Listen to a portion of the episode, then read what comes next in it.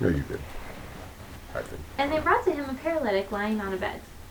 Seeing their faith, Jesus said to the paralytic, Take courage, son, your sins are forgiven. And some of the scribes said to themselves, This fellow blasphemes. And Jesus, knowing their thoughts, said, Why are you thinking evil in your hearts? Which is easier, to say your sins are forgiven, or to say get up and walk? But so that you may know that the Son of Man has authority on earth to forgive sins, then he said to the paralytic, Get up, pick up your bed, and go home. And he got up and went home. But when the crowd saw this, they were awestruck and glorified God who had given such authority to men. Okay, so here's this paralyzed guy on a stretcher that's there before Jesus, and what does Jesus say to him? Your sins were forgiven. Well, he's paralyzed.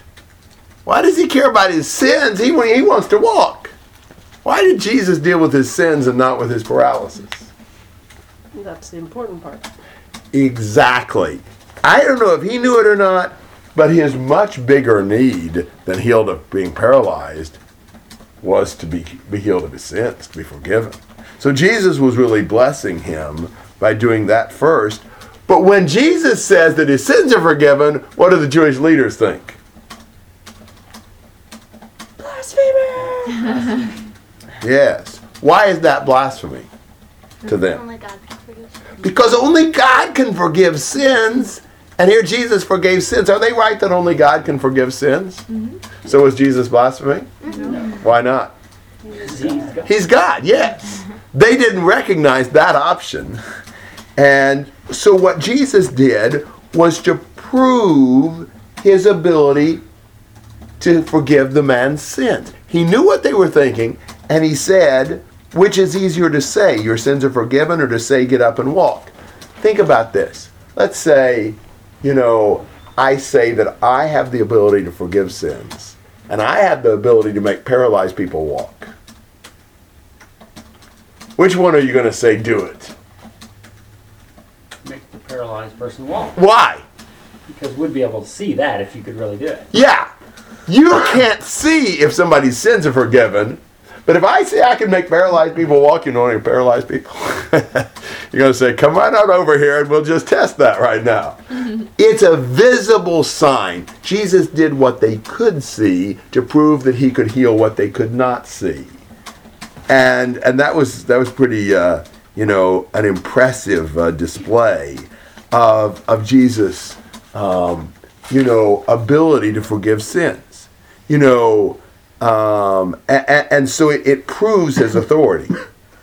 What does that do to the crowd? They glorify God. absolutely. They are amazed. You know what can't jesus do? It's just amazing that he's able to do all these things. By the way did you notice what orders did jesus give to the paralyzed person? Rise. Your bed and go home. and what did he do You got up and went in. Yeah. He he corresponded to what Jesus said. Jesus said, "Go do this," and he went and did it. So he shows the proper response of, of faith and obedience to what Jesus says. Whatever he says, that's what we need to do. Comments and questions? I also see this in here that uh, when the Jewish were thinking, that he saw he saw that he, yeah, he know what they were thinking. So that that also uh, I think I don't know whether that related to the the, the previous uh, le- the, the previous uh, verses that we read that uh, when the, the when these guys were coming out to him saying that oh God let me be your disciple. And then God, I think God already know that uh, how many people. Jesus already know oh, who's gonna be my disciple, and who's gonna be really follow him. Yes. Jesus did know how to read people's minds, and that may have sometimes helped him to understand what they needed and what he needed to say to them. Here it's almost another proof that he's God. Forgave sins, read minds, and healed the paralytic. How did he know what they were thinking? He was God. That always seemed to me like that would be about as powerful as the miracle when they're sitting there thinking these things and he turns around and says, Why are you thinking that? You know, uh, who, me? Yeah, we, we try to block our heads so he couldn't. Uh, and again, that, that's not something that others could see, but they sure would have known it. Yes. They knew they were thinking it, and he said, I know what you're thinking. Yes. Mm-hmm. You know, they could deny it to everyone else and it wouldn't they could continue to, to try to deceive everyone, which is what they've been doing all along. But but then the so he forgave the sins they couldn't see. He read their minds that other people couldn't see. So then he does the the miracle and everybody can see, Yes. which in another sense, the others that saw the miracle not only confirmed that Jesus could forgive sins, but also confirmed that he read their minds. you know, because even at that point, they, you know, up to that point, he could say, "I know what you're thinking," and everyone could still say, "Well, you said you could forgive sins, and you say you know what they're thinking."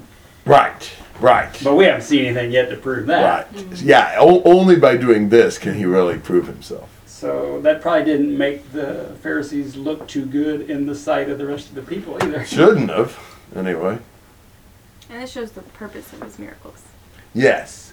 To kind of prove by doing visible things the invisible things he could do. Right.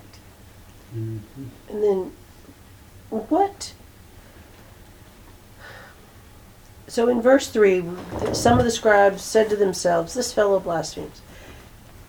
if they had seen that, should their response have been to stand up and say, I think you're blaspheming because, you know, that's something that God can do, not you, so we got an issue here. As opposed to just thinking the evil thought in the back of their head. I mean, would, Yeah, I mean, they should have executed him if he's really Yeah. blaspheming. yeah. But they probably were scared. Uh,